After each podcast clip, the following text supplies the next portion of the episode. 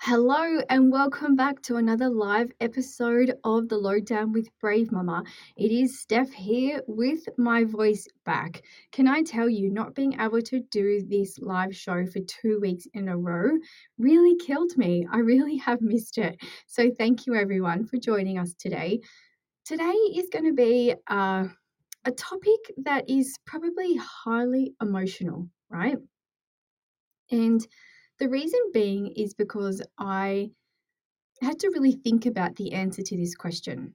So I got asked this question a couple of weeks ago, and it was something along the lines of Steph, why do you only talk about the future girls?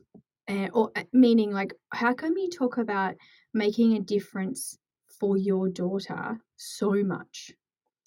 And I think it, uh, uh, it kind of elaborated to the fact that do you not worry about yourself as much?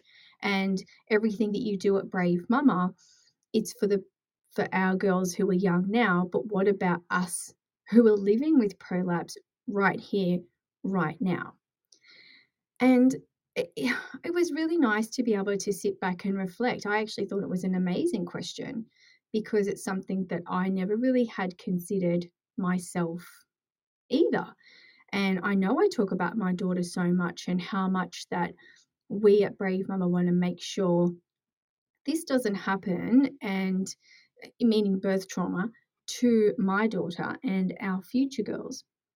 And I think to be fair, I haven't really just resigned myself to the fact that I am broken or feel broken in the beginning, I felt very, very broken. And I can tell you that when you read social media posts that say, you are not broken, your body is not broken, you can fix it with my pelvic floor trainer, it used to really, really make my blood boil because it, it at one point it actually made you feel guilty for feeling broken.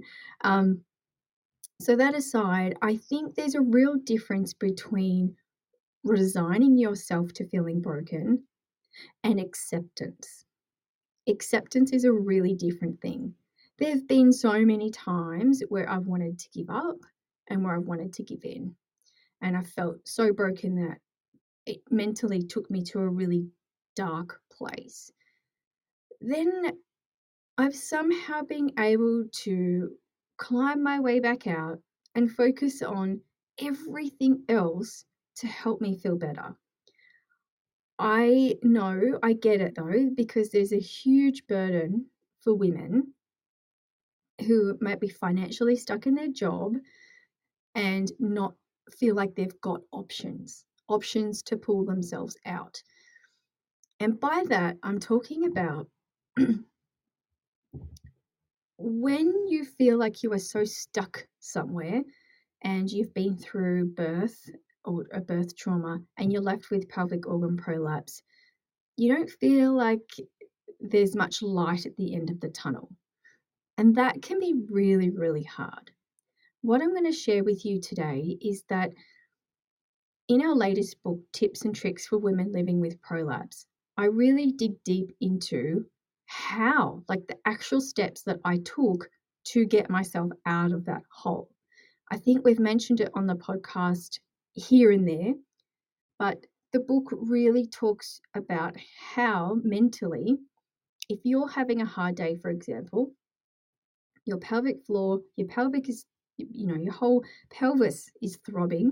You can feel the bulge, it feels huge. You don't feel like, you can do anything, even like cook a meal for your family, and you want to give up. But yet we have to put our big girl pants on and smile and say, Yeah, sure, let's go and do that because that's our role. What I would do is I would go and have a shower. I would say to my husband, I just need 10 minutes in the shower by myself, please.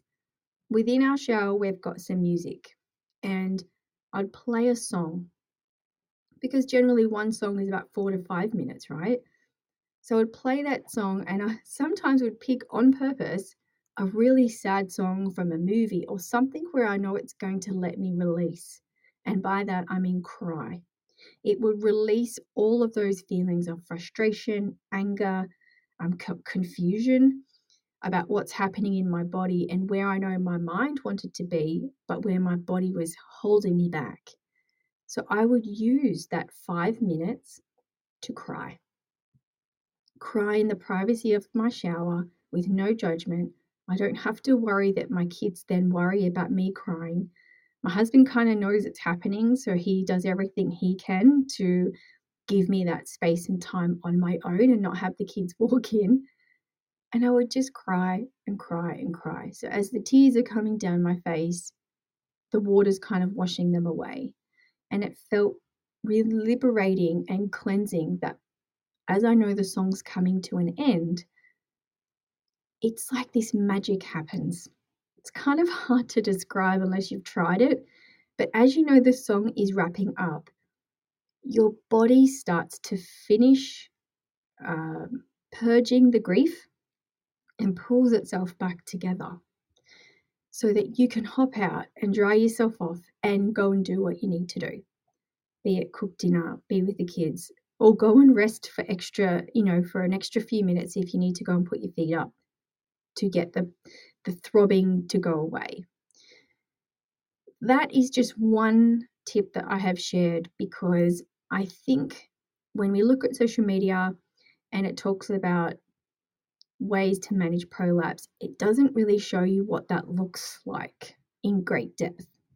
And I think if you were to try a tip like that for yourself, you can then work out, oh, okay, that works for me. And then when you're feeling that pent up amount of emotion and you feel like, you know, you're clenching your jaw, your jaw and your body's tense and your neck is tight, to just give yourself that time to go in the shower and use that exact same strategy and see how that works for you. For some of you, it might need to be a bath because you might need to be sitting and taking a lot of pressure off. I actually have in my shower a plastic $10 outdoor chair, you know, the plastic ones you get from the hardware shop. And then that's in the shower so I can sit. So you don't have to stand and keep aggravating the pain in your pelvis. There are lots of things you can do. And I'm sharing that with you because I think it's really important to be able to have someone in our community say, Hey, can you talk about the, mamas here, not just the future girls? I love that. And I love this question. So, we are going to be sharing more of those tips from the book in the coming weeks because I think reading them is one thing, but then being, me being able to explain further and, and give you that level of emotion and support verbally as well could be that little bit of extra help that you're looking for. I also just wanted to share with you that I hear you and I see you. If you are living with prolapse right now and you feel really stuck, you don't have to be alone. We do have a support group online. It's currently on Facebook. It is called Tips and Tricks for Women Living with Prolapse. And in our last episode this week, when we spoke to Helen Ledwick from um, Why Mums Don't Jump podcast, we did let you know that for some reason, whatever it is that no one can quite explain, the social media algorithms and things like that weren't allowing new members to come in to the group. But I'm going to put a link in the show notes underneath this episode. We feel like we've fixed it. but if you are struggling and for whatever reason you aren't able to access that group or to request to join, what you also can do is email us at contact at bravemumma.com and we will work out a way to get you in there so you don't have to feel alone anymore. If there's anything you would like us to talk about in these short 10 minute episodes for your weekly news in pelvic health, you can also use that same email address or just put in the comments below a particular topic or an area that you would like to know more about. We'll go and research it, we'll talk to the experts in that field and bring them to you. So until next week, bye for now.